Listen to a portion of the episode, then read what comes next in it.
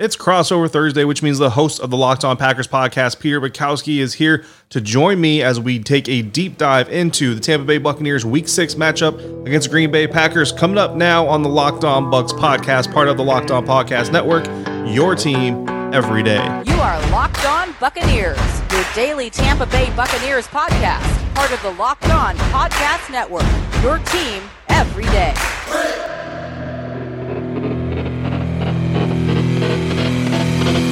Welcome back, Bucs Nation, to the Locked On Bucs podcast brought to you by Pepsi.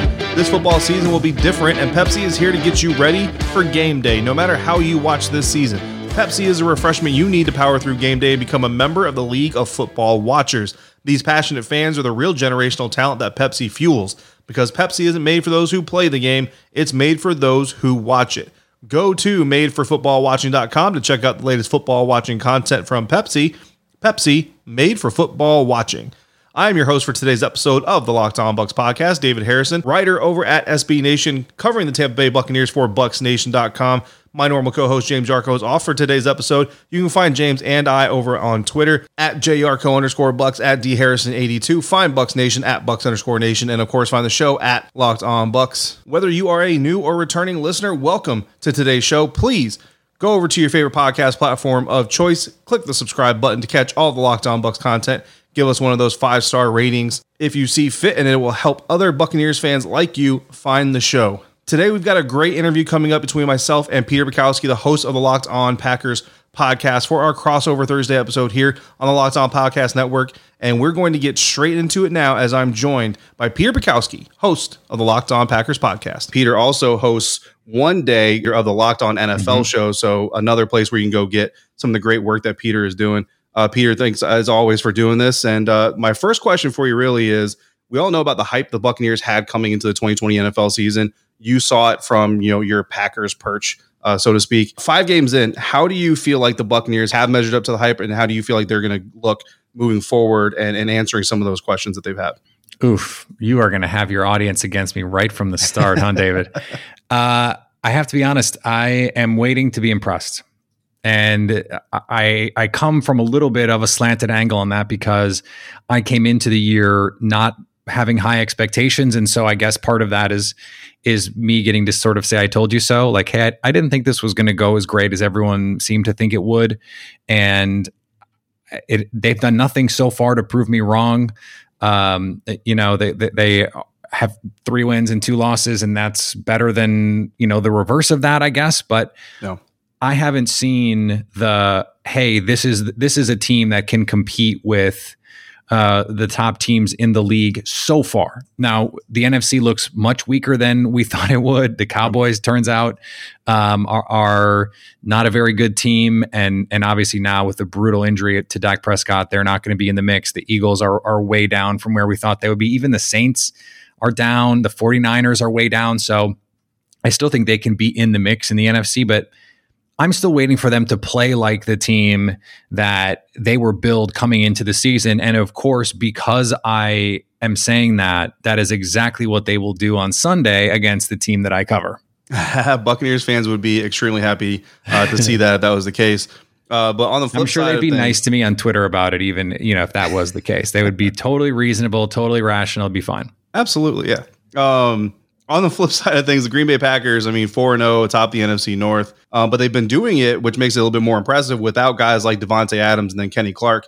Uh, first about Davante Adams, I mean, so he's he's been out, but the Packers are still putting up points left and right. I mean, do you do you feel like the the return of Davante Adams is just going to kind of help propel this team, you know, into the next kind of stratosphere? I mean, they're already putting up 30, 40 points in, in a lot of these games.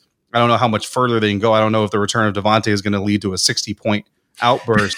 but I mean, just just just let Buccaneers fans don't who maybe don't out. know, maybe they don't play fantasy football, don't understand just how important Davante is to this offense. And I mean, what is it?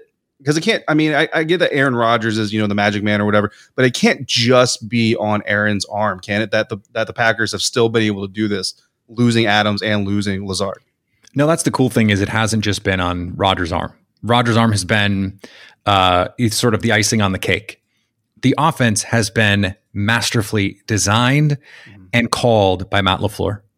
And that was starting in week one. And that was when they had Davante Adams and Allen Lazard and a full complement of receivers. And you're going, okay, this looks different. The misdirection, the motion, the play action, the shot plays, and and the gimme plays. Okay, let's let's create a bunch formation and and a crossing route against man coverage all day against the Lions and just run it until they can prove they can stop it. In week one, the the Vikings sold out to stop Aaron Jones. You play a lot of single high safety, drop that man into the box. Okay, Aaron Rodgers is going to beat you down the field. Next week, you you try and play that that two shell coverage, man coverage all day. All right, here he comes with the crossing routes in the passing game and Aaron Jones and Jamaal Williams in the run game. No matter how teams have tried to defend this Packers team, Aaron Rodgers and Matt LaFleur have had answers. And even go back to Monday night, no Davante Adams, no Allen Lazard. And they hang 30 uh, against Atlanta, including a fourth down stop at the one yard line on, on fourth and goal. So you're talking about throwing to Marquez Valdes Scantling, Malik Taylor, and guys that are not starting on any fantasy team by anyone you know, David. Right, right. and they're putting up th- these kinds of points. And it's because the offense is so well designed and Rodgers and LaFleur are on the same page with it. Whatever conversations we needed to have last offseason about, oh, uh, they're trying to figure this out, the audibles, the pre-snap stuff, it's all it's all in the past. Whatever that was, uh, it's over because the the product on the field says they're on the same page. Sit tight, guys. We've got more coming from Peter Bukowski, the host of the Locked On Packers podcast. But before we get to that, we need to talk about today's title sponsor, Pepsi. Thanks to a lack of natural athleticism or commitment or overbearing sports parents, fewer than 1% of 1% of 1% of people will ever play professional football. But instead of entering the NFL, they've joined another league, the League of Football Watchers.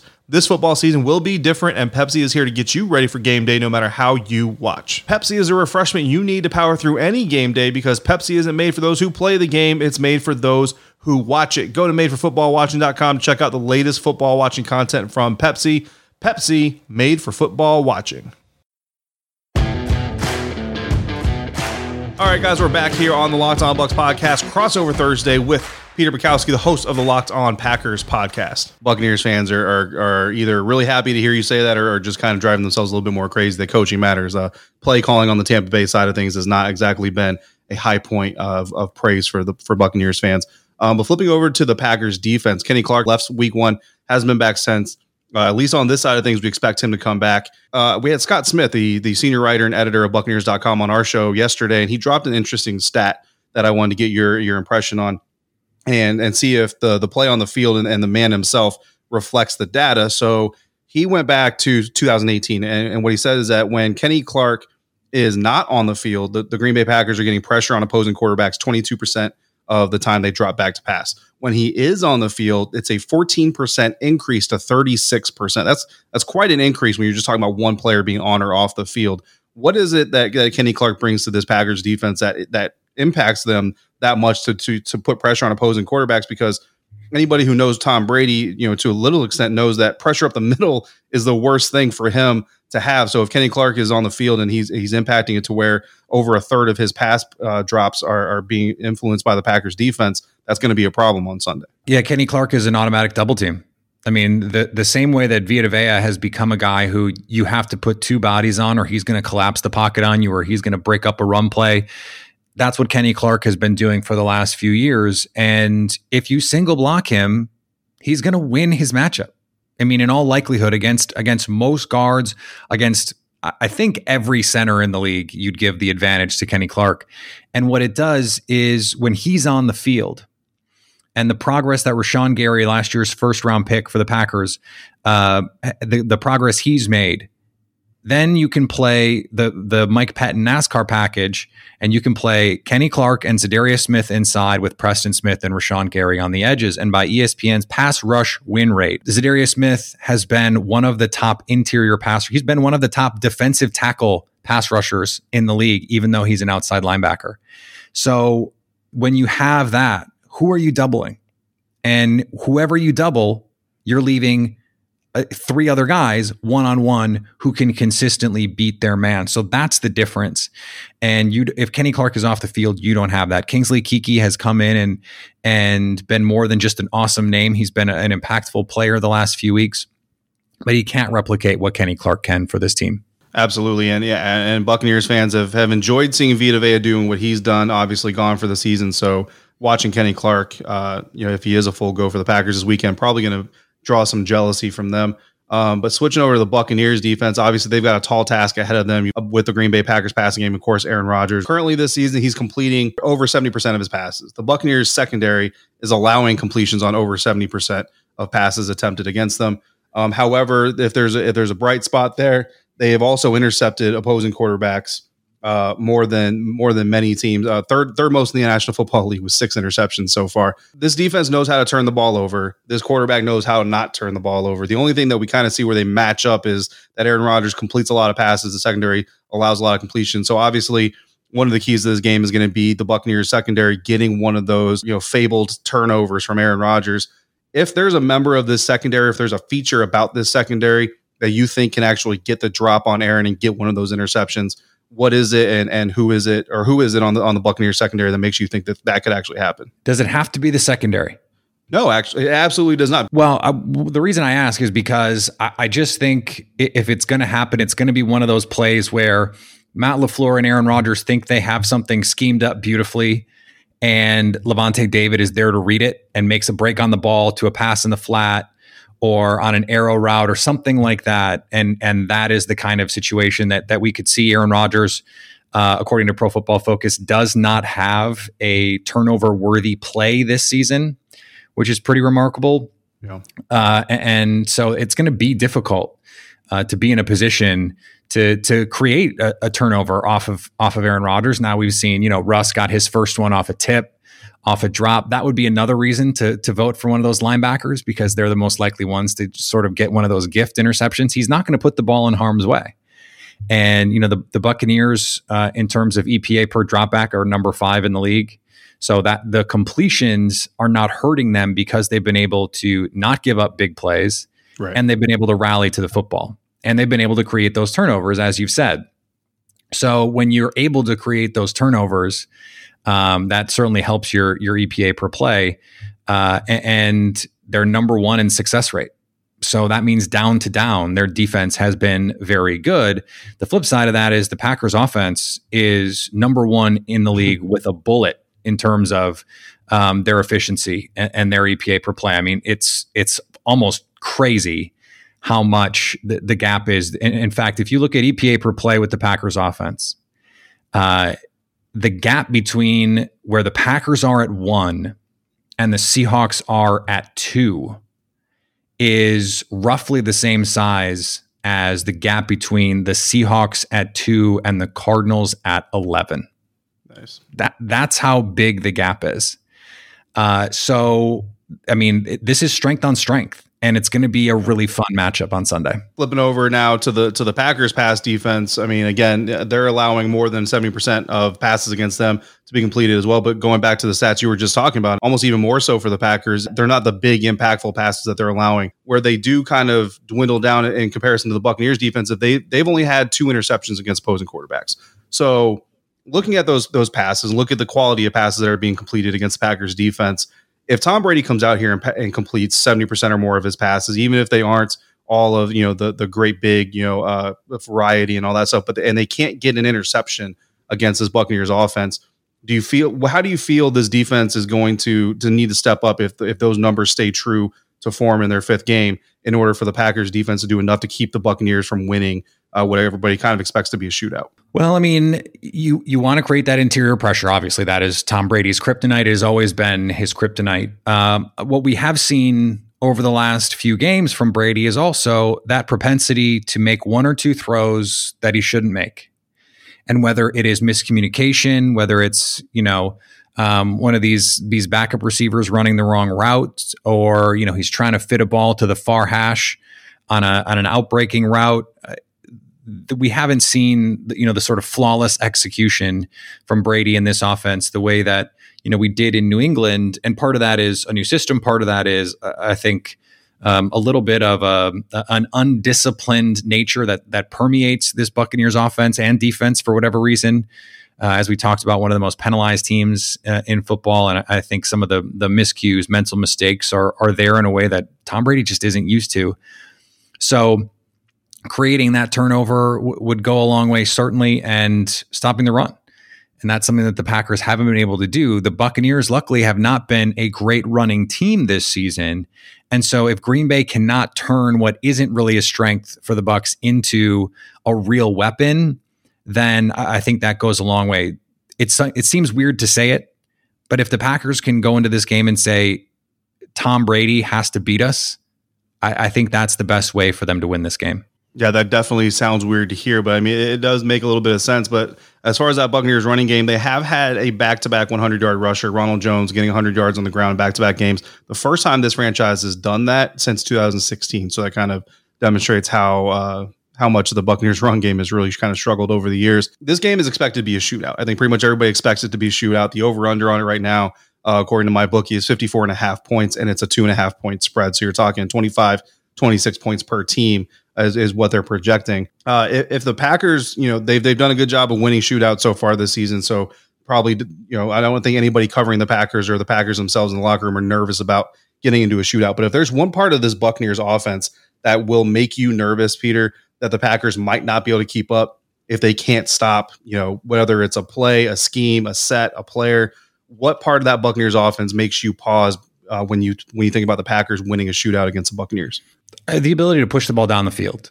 I mean, big plays. It's like three point shooting in basketball uh, uh, against a team that can shoot the ball. You're never out of the game.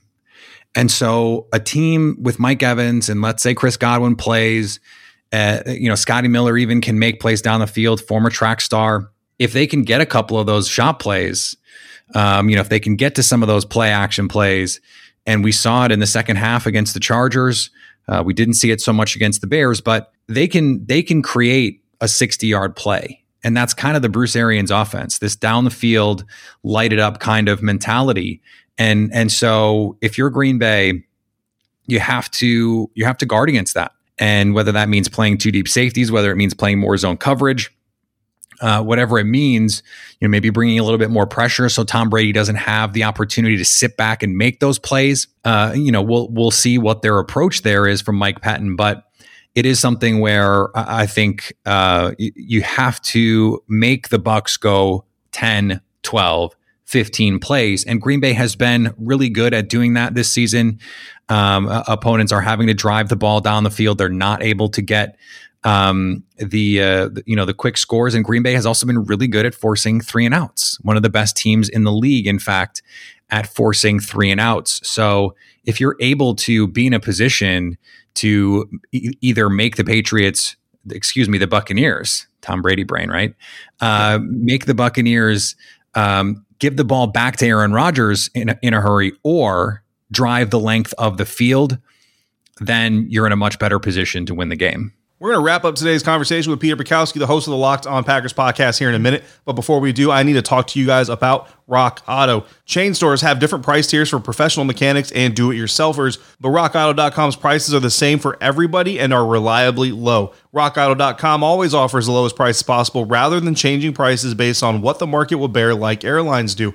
RockAuto.com is for everybody and does not require membership or an account login to use it. RockAuto.com is a family business serving auto parts customers online for 20 years. The RockAuto.com catalog is unique and remarkably easy to navigate. You can quickly see all the parts available for your vehicle and choose the brands, specifications, and prices you prefer. Go to rockauto.com write now and see all the parts available for your car or truck, right locked on in their How Did You Hear About Us box so they know that we sent you. Amazing selection, reliably low prices, all the parts your car will ever need. RockAuto.com. Back now to wrap up this crossover Thursday. Locked on Bucs, Locked on Packers. David Harrison here with Peter Bukowski, the host of the Locked On Packers podcast. Thus far through the 2020 season, uh, Buccaneers in the bottom half of the NFL in yards on first and 10, and uh, also in the bottom half of the NFL in converting third and five or more. Uh, so so definitely a key point there for the Packers defense. I'm sure they're going to try to force Tom Brady to, to operate in those circumstances more often than not. Uh, then Peter just got two more questions for you, but the first one really so you know Buccaneers fans they, they know Aaron Rodgers, they probably know Aaron Jones, Davante Adams. Uh, you know we've already talked about some of these guys.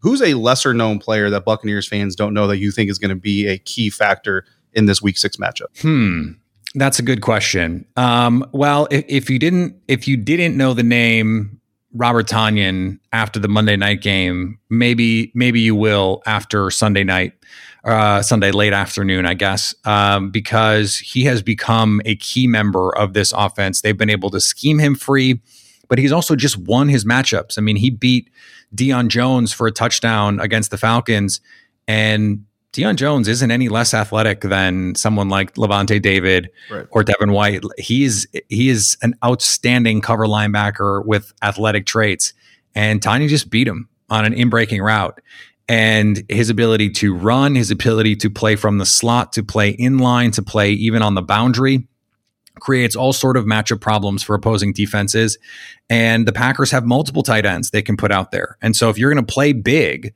against this Packers team, they're going to say, "Okay, cool, then we're going to we're going to spread you out from 12 or from 21 and make you declare coverages and and make you put a linebacker on a running back. If it's not going to be one of these tight ends, then I, I, would I would also say Jamaal Williams is someone to keep an eye on. He was a big part of the passing game against the Falcons. He's been a big part of this offense going back to last season, and he, I, I think he sneaks up on teams because he has this reputation as a power back. But the Packers hit a whole shot to him in cover two last week, where you're just going, wait, what? He was split out wide, and they ran four verts from from big personnel. I mean, some of the stuff they're doing is really cool, and it creates this dissonance that we're that we're used to seeing with these players, where they're in positions where we're not used to seeing them, and they're running routes, for example, that we're not we're not used to teams running, and so that can create all kinds of problems for for teams. And so, you know, I, I think, like I said, White and and David are are outstanding players. Uh, I think Lavonte David is is perpetually one of the most underrated players in the NFL. Full stop. But to put them in a position where they're going to have to cover a lot more space than they're used to, um, you know, could still be a positive matchup for the Packers, as talented as those guys are. Yeah, and if Buccaneers fans were mad at you in the beginning of this this interview, they're definitely happy with you now that they've heard your take on Lavonte David. They will all I love him. Agree. I've always loved him. Yeah, um, and, and, yeah, I mean, you point out a lot of things the Packers doing that are, I mean, they're tendency breakers, and that's kind of the cliche way or the simplest way of putting it, but they are to the to the to the fullest extent. Uh, talking about cliches or talking about tendency breakers, Peter, and I got to ask you, this is my last question before we get out of here. Go back to April, uh, talking about breaking tendencies. Pretty much everybody, I think, under the sun, expected the Packers to at least get some weapons for for Aaron Rodgers there early on in the NFL draft. Of course, instead taking Jordan Love and and and doing you know basically getting everything they got. But then they come into this season, and I don't think everybody got to the point where they thought, well, the Packers are just done now and just never going to make the playoffs again. Aaron Rodgers might as well retire. But there was, I mean, there was some catastrophizing happening when when people looked at the Green Bay Packers draft. But now, uh, like we've already talked about multiple times, I mean, they're atop the NFC. They're they're four and zero. Oh. They're atop their division. They they're looking fully in control of pretty much every match that they've been in so far. Um, I mean, how do you feel? About this Packers team, go back to April and what everybody was saying, and what what even what you were thinking yourself about what was happening, and how they are now as we enter the the middle of October. You don't have clips from those uh, draft night podcasts, Steve. I don't. I don't. Um, good. No, uh, I think with with the benefit of some hindsight, and and it was a, a realization I made quickly in the moment. You were you're going, what? They right. they they took who from where, and and and almost i mean that was the case with josiah deguara. That was like he was like that was a fringe name in my consciousness for the draft. Um, i had i had obviously studied jordan love and aj dillon but uh, it it seemed at the time that what the packers were trying to do was move more in a kyle shanahan run first um, play big let the quarterback only make some plays go more play action and you know protect against a quarterback whose skills may be declining. That seemed yep. to be what they were pointing to, right? And that became the national Absolutely. narrative that yeah. this is what they were looking at and this is what they were doing, even by really smart people. I mean, people I respect the hell out of were talking like that. And the more I studied it actually in the off season, um, and and it, it, frankly it didn't take that long, but um, I, I study this for a living, so it's different for me than than uh, the national media. Is that they were going to play more from big personnel to throw, and they were going to create those mismatches, and they wanted to play more with two running backs. They wanted, and they said that they wanted to play more with two tight ends, but not so they could run the ball a bunch. They were one of the most pass heavy teams on early downs in neutral situations last year in the entire league. And what's more, you don't you don't uh, subvert the role of your quarterback after you also take a quarterback in the first round. Mm-hmm. If you want to run an offense that uh, that subverts the the role of your quarterback, then you don't need to trade up to get one, right? It, it, you can you can have Jimmy Garoppolo or Nick Mullens or CJ Beathard in there and and run the scheme. It's more about the scheme. No, what they were able to do is upgrade the system to fit the players rather than upgrading the players uh, relative to the system. And and it's worked out beautifully because they can go to these big sets and go empty. I mean, they they did it a bunch. They they played empty against the Lions a ton, and teams that want to play man coverage, they're going to see a lot of empty, and they're going but they're going to see a lot of empty with two running backs, three running backs. David, on Monday they played three running backs. They invented 31 personnel to put on the field. And Tyler Ervin is is sort of a running back receiver hybrid, but still, yeah. what they've been able to do with their personnel, I just don't think we could have seen coming um, in terms of the creativity and the elevation of this scheme. It definitely has a different feel. I think I think we can say this, and I'll I'll end my monologue here. Um, I think they were right to believe more in the players on their roster than we did, and than I did. I'll say that. Um, but at the same time, I think they still could have extracted more value in this draft from day two. Um, a running back that is not playing um, and an H back is not how I would have allocated top 100 pick resources. You know, if they take Jordan Love, but then take Antonio Gibson and Bryan Edwards mm-hmm. or, you know, Josh Jones to be the right tackle of the future, I have a much different feeling about how they allocated their resources. So they were right in a way but I still don't think that defends everything that they did in the draft. Right now, though, who cares because they're playing great. Exactly. And I think that a lot of us would would be happy if people don't go back and dig up our Packers takes from April. Uh, I mean, again, just kind of goes with the theme, right? Marching to the, the beat of their own drum. They're in there. Yep. Uh, that staff is in there doing their thing, and, it's going it's going beautifully right now. So it's it's hard to argue, it even is. if because I'm with you, man. Like if I if I could go back to April and, and you know I don't know insert myself quantum leap style as the GM uh, or you know the guy making the decisions there in the Packers war room. I cannot say I would be brave enough to put together the draft class that they have, but I mean, like you said, it's hard to argue with the results. And at four zero oh in mid October, who cares what everybody said in April? We're worried about what they're going to say for the rest of the season. Uh, and Peter, of course, that starts with this this game. Uh, sure to be a very entertaining game. Obviously, Buccaneers fans hoping that's more entertaining for them because it means they came out with a win. But I think no matter what, uh, Buccaneers fans who think they know the Green Bay Packers, I think, are about to see a version of the Green Bay Packers they probably won't recognize, uh, but it's it's for good reason, and I look forward to it. Peter, thank you for joining us. So, uh, on this on today's episode, of course, let everybody know where they can follow you because whether it's whether they're Packers fans, you know, NFC Central fans, or they just love football, you're a guy they should be following and listening to on a daily basis. I appreciate that. David, of course, Locked on Packers every day. Uh, as you said, the Monday uh, Locked on NFL. So recapping everything that that goes on. I've, I've, already had David on that show. It's the local experts with the biggest stories. So whatever the, the big things that are happened on Sunday, uh, we're going to talk about them Monday morning with the Locked on Podcast Network hosts that know best about what's going on there. And then uh, my writing, uh, you can find it at Acme Packing Company, at Packer Report um, and and I I freelance around the internet. So uh, Twitter is the, probably the best place to make sure you're you're following along uh, at Peter underscore Bukowski. Absolutely, thank you, Peter, for your time.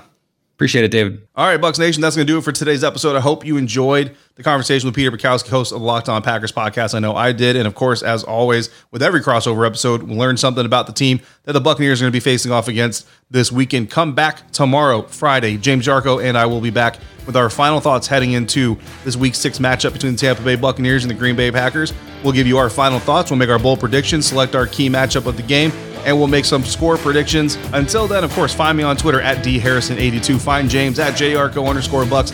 Find the show at Locked On Bucs. Find everything we're writing about the Tampa Bay Buccaneers over at bucsnation.com and on Twitter at bucs underscore nation. We will talk to you again tomorrow, Bucs Nation. Until then, be happy, be healthy, be safe, be good to each other, and thank you so much for joining me right here at Locked On Bucs.